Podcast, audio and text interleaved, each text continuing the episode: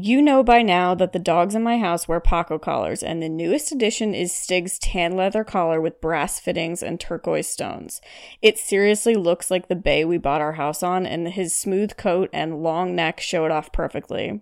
We picked it out in person at Paco's booth, and the staff helped us to be sure we got the exact fit and style that was right for him. I catch myself mesmerized by this collar when I walk him. How crazy is that? So get over to pacocollars.com and grab a collar you'll be obsessed with, and don't forget to use the promo code COGDOG for free shipping. We've got a puppy. Puppy Elementary is my puppy training subscription service, and it's all about our new puppy, Watson. It's just $45 for six months of Watson's development and education, and you'll have indefinite access to the materials, so sign up anytime. Just go to www.thecognitivecanine.com and click the Puppy Elementary tab at the top of the page to register. Each week, you'll have access to multiple training videos and blogs, as well as constant access to the Puppy Elementary Facebook group, where you can talk about your progress with other students. Watson won't stay little for long, so join now.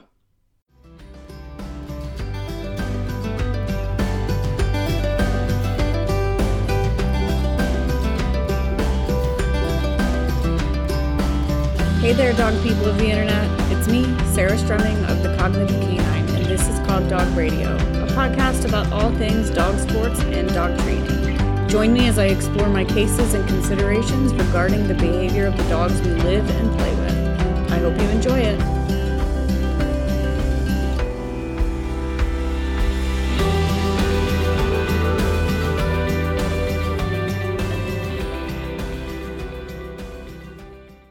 Hey friends, I've got a string of podcasts coming up featuring just women I admire in the dog training industry. And I'm really excited to share with you today a conversation I had with fellow training nerd and podcaster Hannah Branigan about imposter syndrome.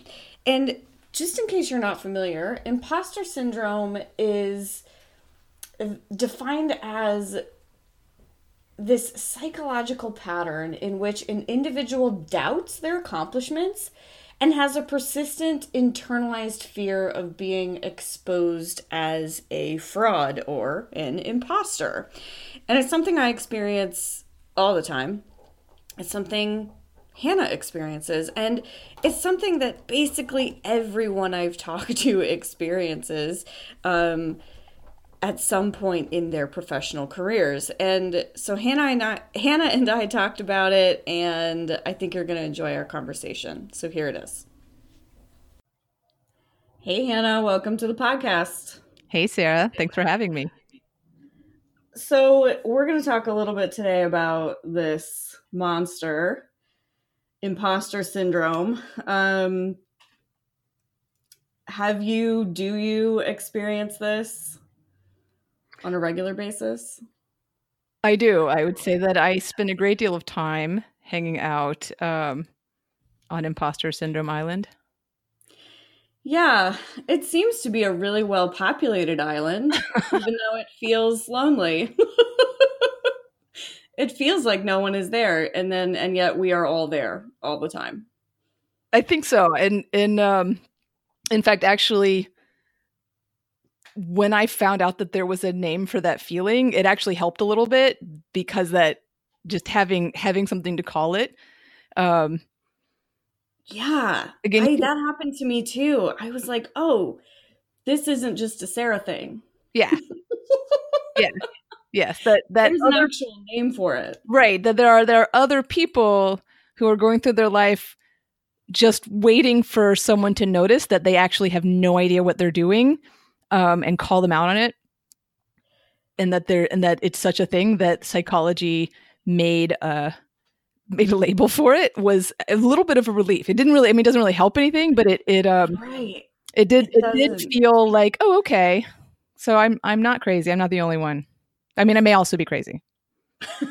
so yeah, it doesn't fix it, but it is actually helpful to know there's a word for it. I don't that there's probably a name for that too for the fact that when you find out there's a label for the, something there is almost certainly a German word for the feeling of finding out that there's a name for a condition that you currently are suffering from.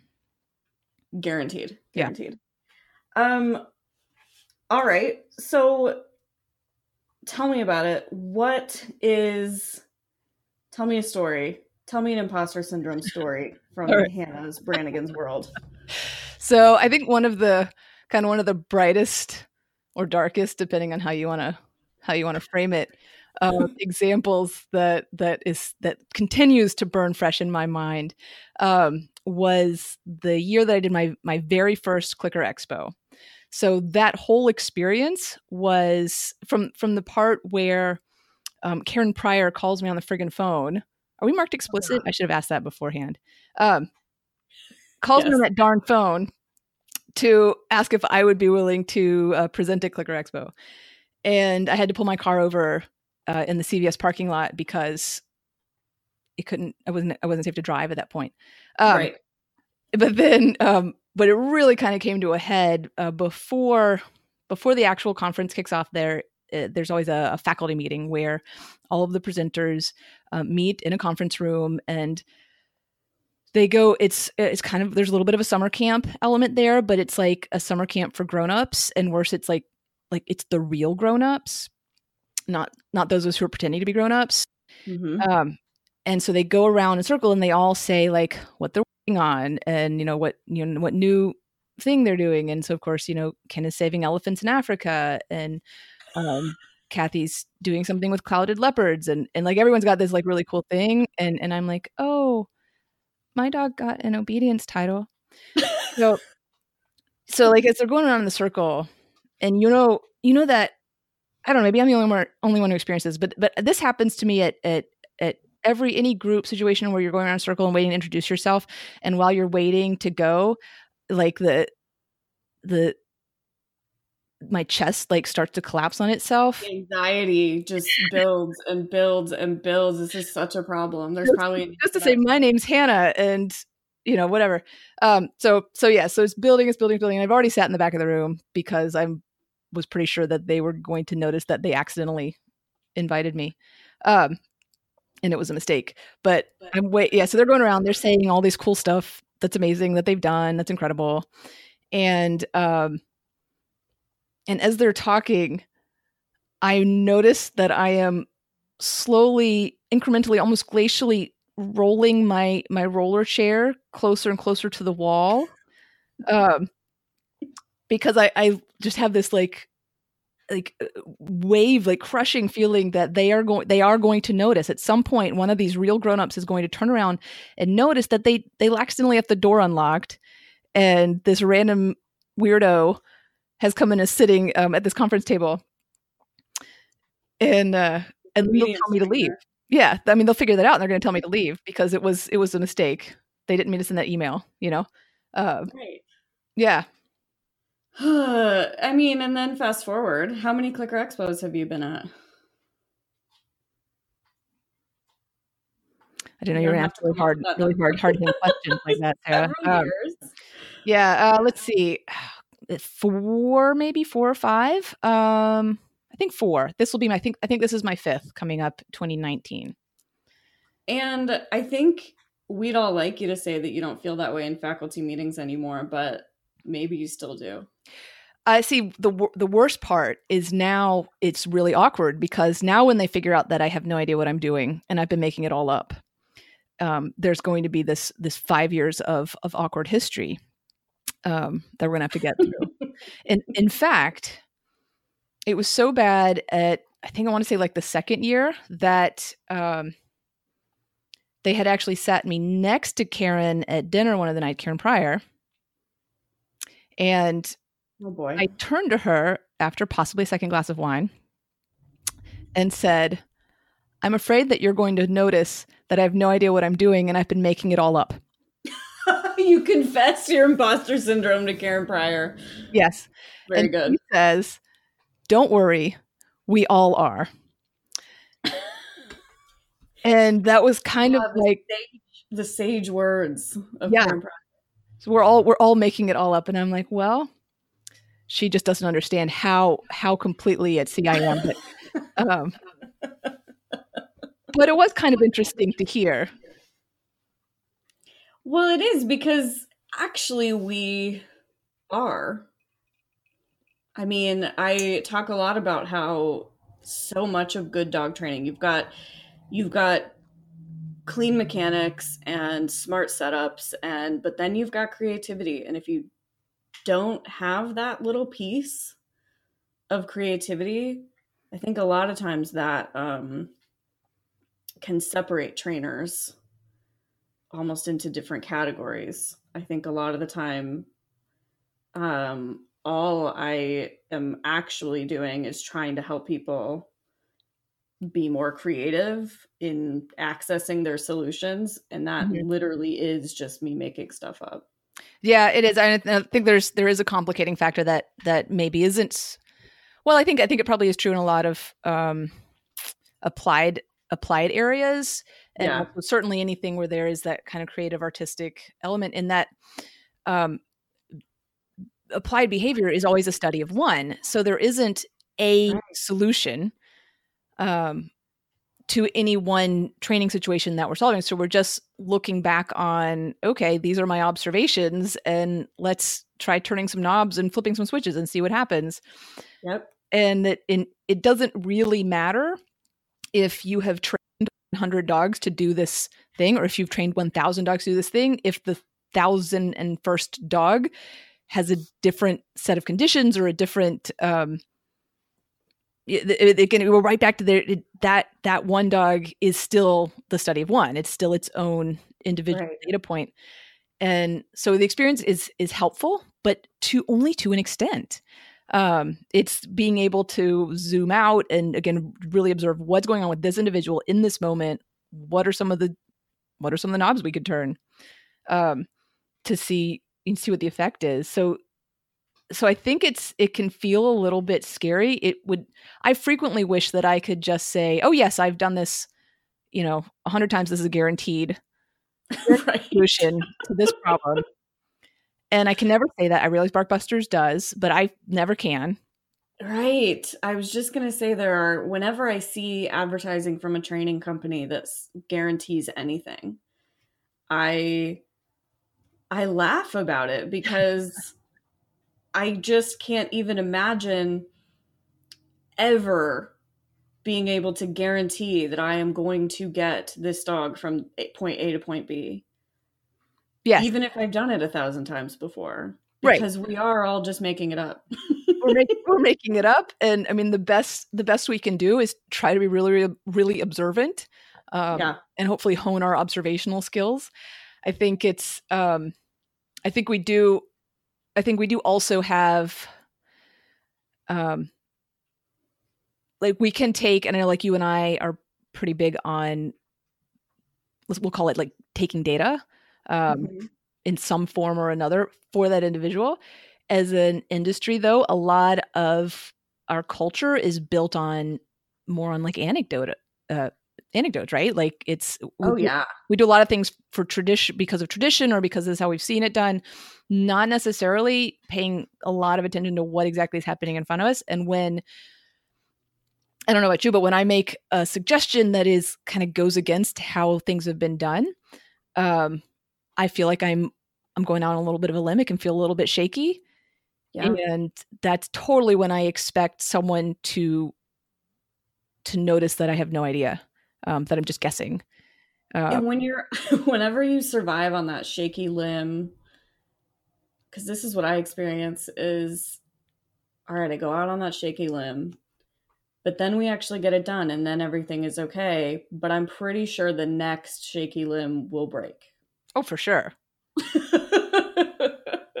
Absolutely. Um, and I do think that's where one I think um, when I am when I am my best version of myself and I am taking that data at least on that one dog, I can say, okay, you know, we had um, you know, we the behavior was breaking you know this percentage of time under these conditions. We you know, we tried this, we made this one change to how we're approaching it and now look, we have you know, we have clear numbers that show uh, improvement. Um, yeah. That's really helpful. Less shaky. yeah, that's really actually at least in that one at least in that one instance but um developing those looking for those places how can i take particularly if we're looking at something that's um that's harder to measure um yeah on a day-to-day basis and finding a way to measure that that does that does help. I won't say that it helps with the imposter syndrome. Maybe I don't know. They're all it's all constructs, but um, it at least helps me feel like okay, in the moment I made a decision, and that decision worked, or I made in the moment I made a decision and that was a terrible decision. Let's pretend that didn't happen. Let's try something else. Right. So the data almost empowers us to either continue down the line that we're going on or not. And so maybe some of this pervasive imposter syndrome that is honestly rampant in I mean it's rampant everywhere, but mm-hmm. since this is a dog training podcast, I'm going to say that most of the dog trainers that I talk to experience it.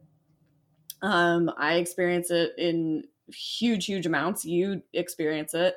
Um, that maybe if we actually, but again, like you said, as an industry, we are fueled by anecdotes so heavily. Mm-hmm. Maybe if we steered away from that a little bit, got a little more sciency, and um, it maybe wouldn't help the imposter syndrome, but it might empower us to at least just keep doing right the work that we're doing. Right. It, I think it helps. I, I, was as you're talking. That's that's what I was the conclusion I was coming to is when when I'm able to do that, when I do a good job, um, taking the data, record keeping, looking back on it, and being as objective as possible. It at the very least those that anxiety, that that fear of being found out, that imposter syndrome does not get in the way of doing good work, um, of helping yeah. the dog and changing the behavior. And I think that that's the best we can do because I don't think this is something that we can altogether escape, but we can keep working, um, even though it's there. Mm-hmm. So, besides record keeping, what are some other ways that you keep working even though at some point the grown-ups are going to realize you're at the table i mean really the the the funny part is a lot of a lot of what i do is i mean it really kind of just distills down to that like like put the blinders on look at what's actually happening don't look up um don't look right, don't look left, just kind of keep your head down, keep working. So, you know, when, when it comes to things like a podcast or, or writing a blog or posting, um, posting a video of my own training on the internet, for the entire world to see and notice and comment on um, is is uh, one of my defensive strategies is i pretend no one will notice. Right. Because if no one notices then there's nothing to be an imposter about. Right then you're just over here doing a thing and nobody sees it and it's fine. Um Let's talk about the video posting a second because that's a big one. I think that our industry would be served by more people sharing more actual footage of good training or yeah. even bad training, but just actual footage of training. Mm-hmm. Instead, what gets shared is like, look at these two seconds that went so amazing. I know. Um, and and I do a whole lot of editing to find those too. I mean, yeah, so do I. Like that I mean, and that's the beauty of Instagram, right? It should be a very short clip. right, right. Oh my goodness, yes. But we would actually be served to so well, I think, as an industry as a whole, to see more footage that is real. Mm-hmm. Um, but it's hard to pretend no one's going to see it when when you, you know it gets shared right it gets shared in some dog training group and then it gets shredded yes. yes helpful feedback right super helpful right so for me i just don't read those things? Yeah, just pretend the comments aren't there. Is that what you do? Uh, for the most part, I do actually. um, I used to try. I, I used. Yeah, you know, I, I, I honestly I go back and forth. It depends on how much emotional energy I have on any given day. Yeah. Um, because I would love to engage in a discussion as long as it can be a discussion, but frequently it's not actually a discussion. Right. Um, but um, I, I do often just I'll either just like the comment and move on, or um, just you know ignore it pretend keep going um, turn off notifications for this post is really helpful That's my favorite. Really helpful feature on a lot of these a lot of these platforms. Um, it is. I mean, it really is because I I do think that we learn as as a species we learn so much from from modeling from observing other people doing the things we tend to imitate Mm-hmm. whether we mean to or not i mean how many people tug and say smack the baby and Right. um, right. uh, and not that anyone's taught that it's, we're just all imitating things that we've seen Yes. and um and i think one of the ways to help just it generally again help the population progress moving forward is we sh- is we share more of what's actually happening there's so there's we have the training recipes and we have the instructions that we're trying to follow the protocol we're trying to implement but within that there's that there's that creative artistic element of in that moment how did i decide to put my hand exactly there? You know what what were the conditions? What did the dog do? Because the dog's behavior is the cue for my behavior in a training situation. Um, that that caused me to to make that small change and often those are things i'm not necessarily conscious of. Right. I'm just reacting and then it either helps or it doesn't help. It turns out good and i'm reinforced or it turns out poorly and i've been punished and i hopefully make a different choice the next round but i get i know that i get a lot from watching skilled trainers go through that sort of performance feedback revision on that very small scale within a training session um, you know how how do you react if a treat hits the ground? How do you react if your dog um, sniffs for a second and then comes back? How do you react if your dog sniffs for 30 seconds and doesn't come back? Right. and you know, what what does that look like? How do different choices play out in a wide range of of different conditions? And then also kind of knowing what normal is like what's what really is normal? Like if I take my puppy, so here's here's the story. This is, this is we're getting kind of off topic, but so I took my puppy, border collie puppy, um, and I'm doing my very level best to provide him with the positive, controlled, um, but you know, you know, slightly challenging experiences as he, as he grows. We can call them socialization, call it whatever you want. Um, I want to provide him with a wide range of experiences, but I want to do it in such a way that he's always I'm always building him and not terrifying him and making him you know afraid of the world. Right. um so i'm trying to be very purposeful. And in this one particular instance i took him to this kind of um it's a courtyard space in a sort of mixed office retail area in the middle of the day during the week. Now normally this is a this is a, one of my favorite places to take a young dog because it's a very there's a lot of nooks and crannies where you can add distance or get behind something or uh, it's a lot there's just a lot of a lot of variation in that in that train but at the same time you have this kind of steady low level intensity of people foot traffic of different kinds of people Yeah. walking through um and this particular day i have my border collie puppy and he notices everything because he's a herding dog and i have him in this aquarium we're doing pretty good and we're doing just some little targeting games and playing with some of the the little there's like a little fountain with rocks around it and so he's like putting his paw up on it and coming up for a hand target and we're doing a little food little food stuff here and people go by and we do look at that and um, he's got his mat. And then all of a sudden there apparently is some uh, really rare pokemon monster has appeared in this courtyard and there's a flash mob of 60 plus people swarm this courtyard space from the surrounding office buildings. Now, I don't play Pokemon, so I have no idea what's going on. Um, it's like Night of the Living Dead. Is this a fire alarm? Like, what's going on? And The apocalypse has come. it is it's the most bizarre. And they're all just standing there tapping their phones over and over and over again and not speaking.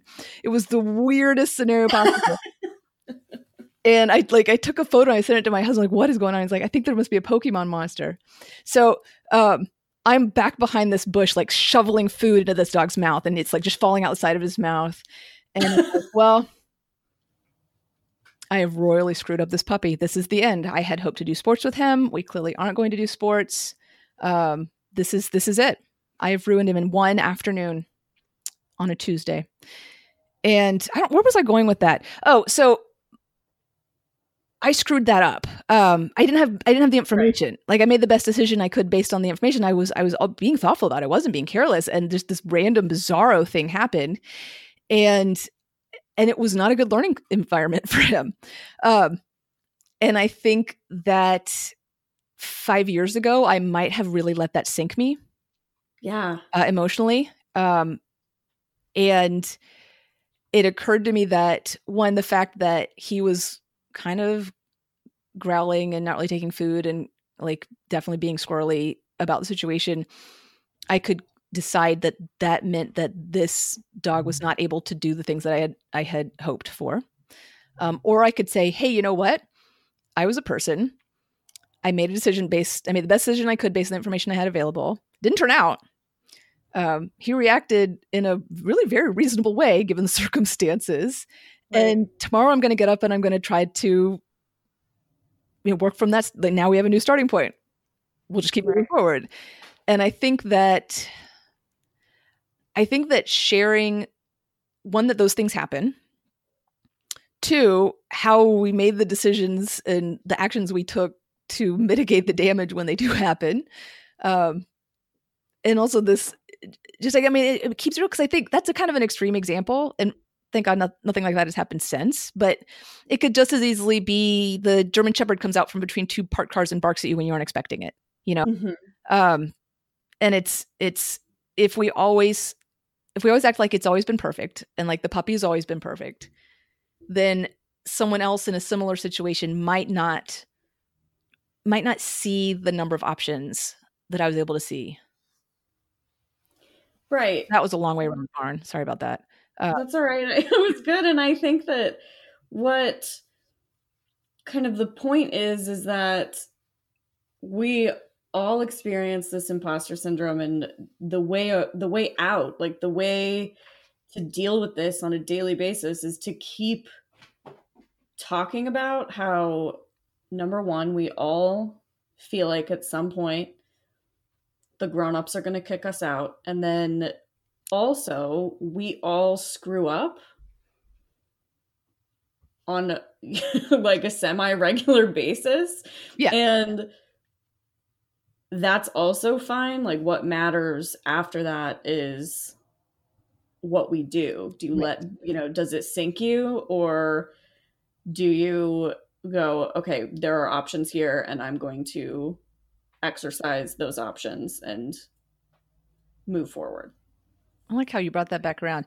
Yeah, I think it's the the I think the talking about it is really important because there's um you know Brene, Brene Brown talks about about shame and shame loves silence and yeah. the the more you let yourself be alone with it the the stronger it gets um where yeah. you you bring it out you pull it out of the closet you bring it out into the light um and it doesn't have as much power so um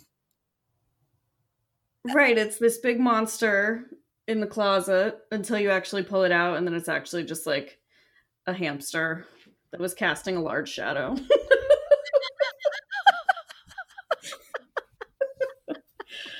oh, weird metaphors. Kind of um, but but yes, I do. I think I think talking about it. I think being being honest about uh, experiences as we go through it, and I think considering behavior's all, always dynamic, including ours, right? So we're all right. learning. Um, I hope I hope that I keep learning. You know, I hope that I'm doing better than I was 10 years ago, five years ago, five minutes right. ago. Um, also, it's not linear, right? So oh. I can have a much worse day tomorrow than yesterday. I hope not, but um, but it's uh, that doesn't it doesn't mean that it, it, it's not that meaningful. It's just one it's one more data point. You know, and you zoom out and you look at the trends. Um, but posting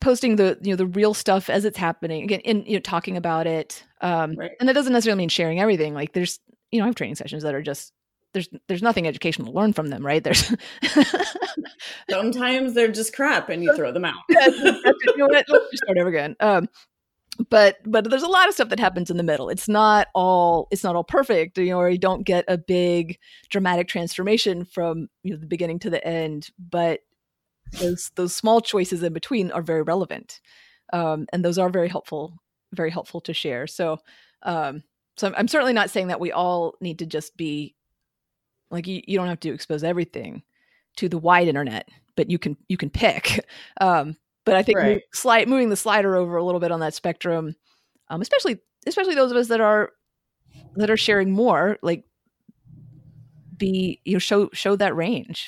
I think is helpful. I think it's really helpful, especially knowing that um, these kind of feelings of. I really like this phrase I found when doing, you know, semi research for this. Um, intellectual fraudulence Oh, is kind of what we feel like um, is happening. And so when that's happening, if we just get out there and engage with colleagues, put it out there, talk more, we see that you know like you said we're all we're all making it up Mhm.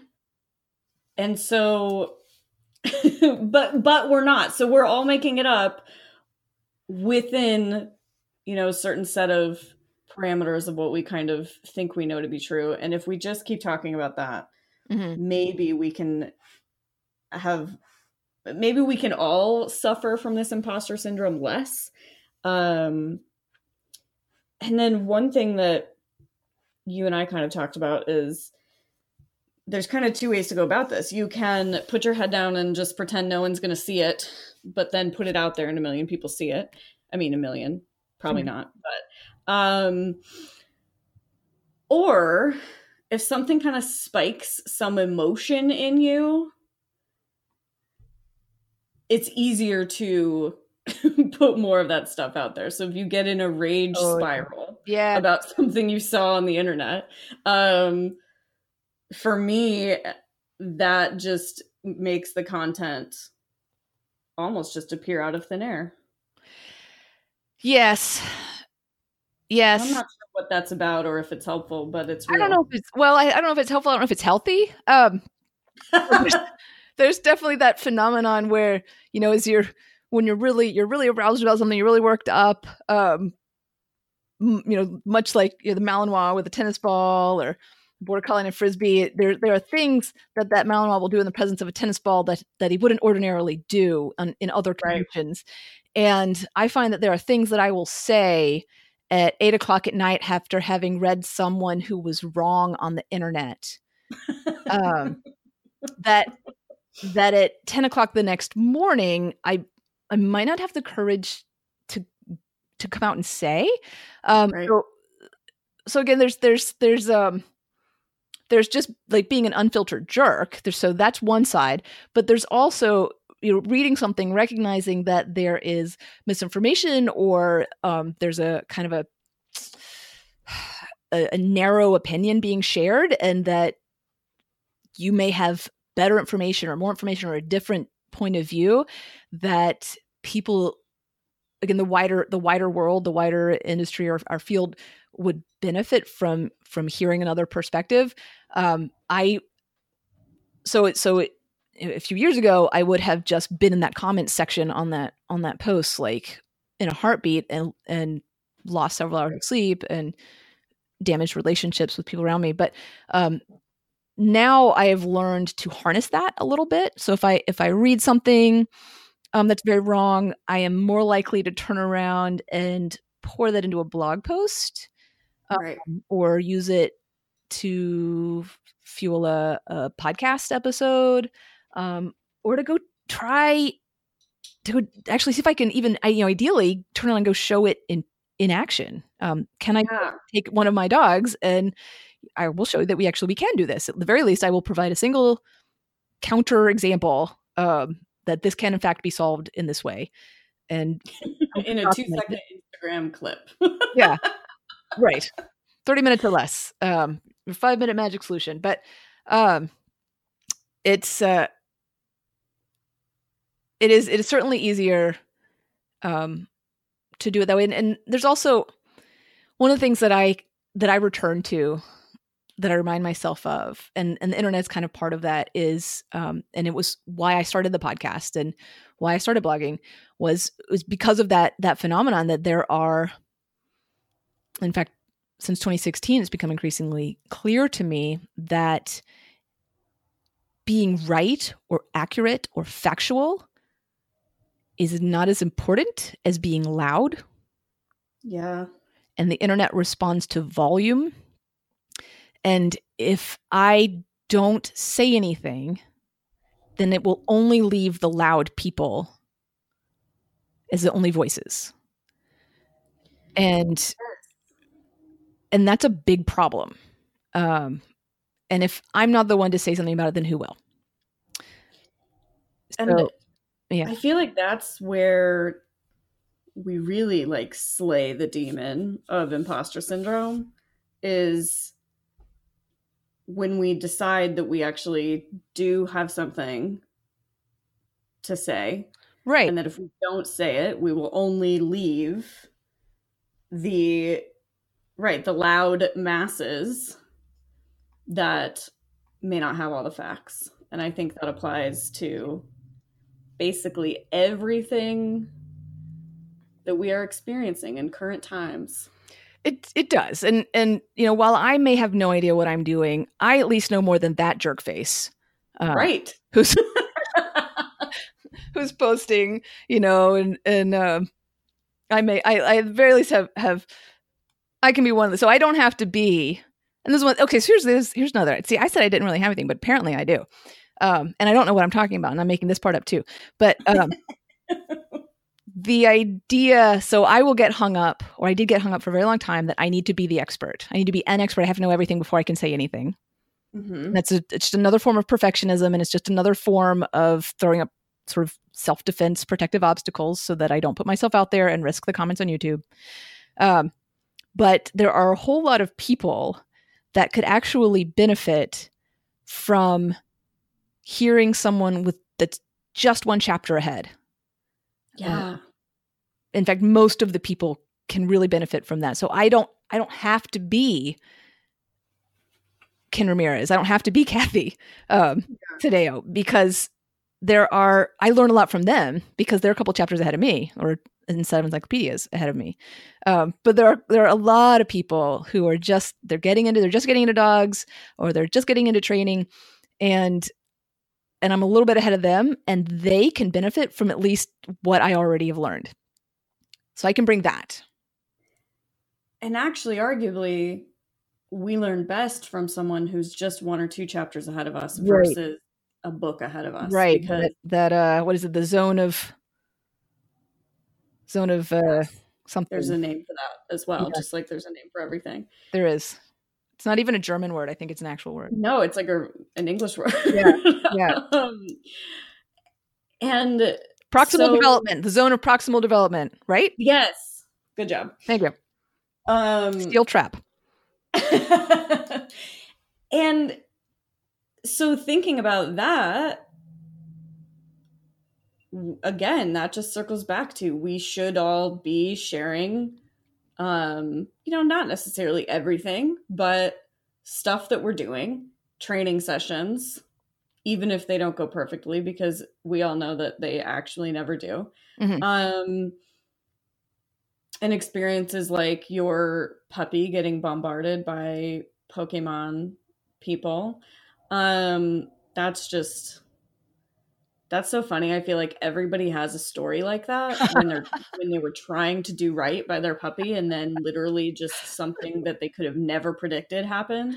Um and yet people don't talk about those stories. And so then that just puts us all you know just more and more and more divided.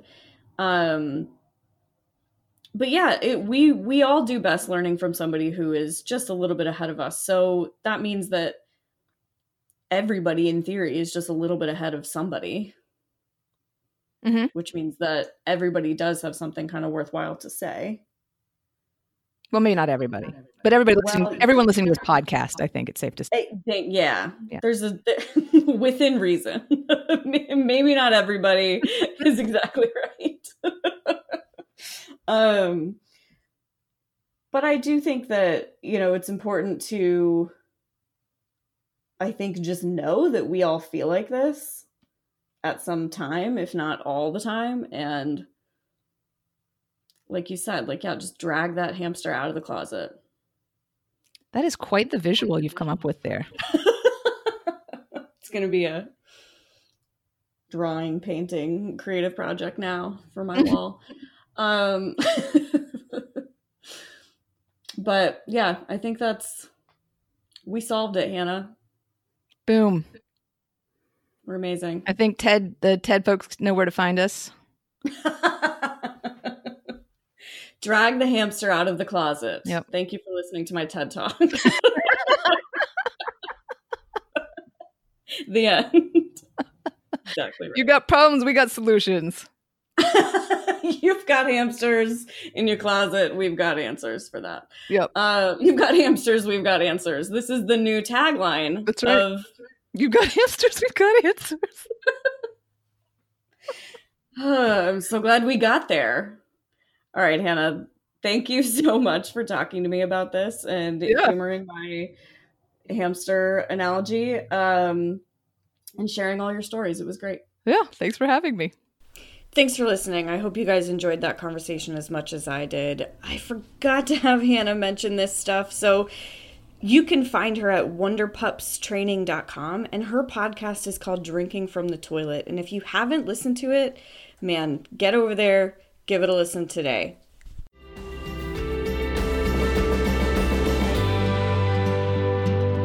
Thanks for listening to Cogdog Radio. If you have questions or suggestions, shoot them over to cogdogradio at gmail.com. Be sure to subscribe on iTunes, SoundCloud, or wherever you get your podcasts. Don't forget to like the Cogdog Radio Facebook page, and until next time, happy training.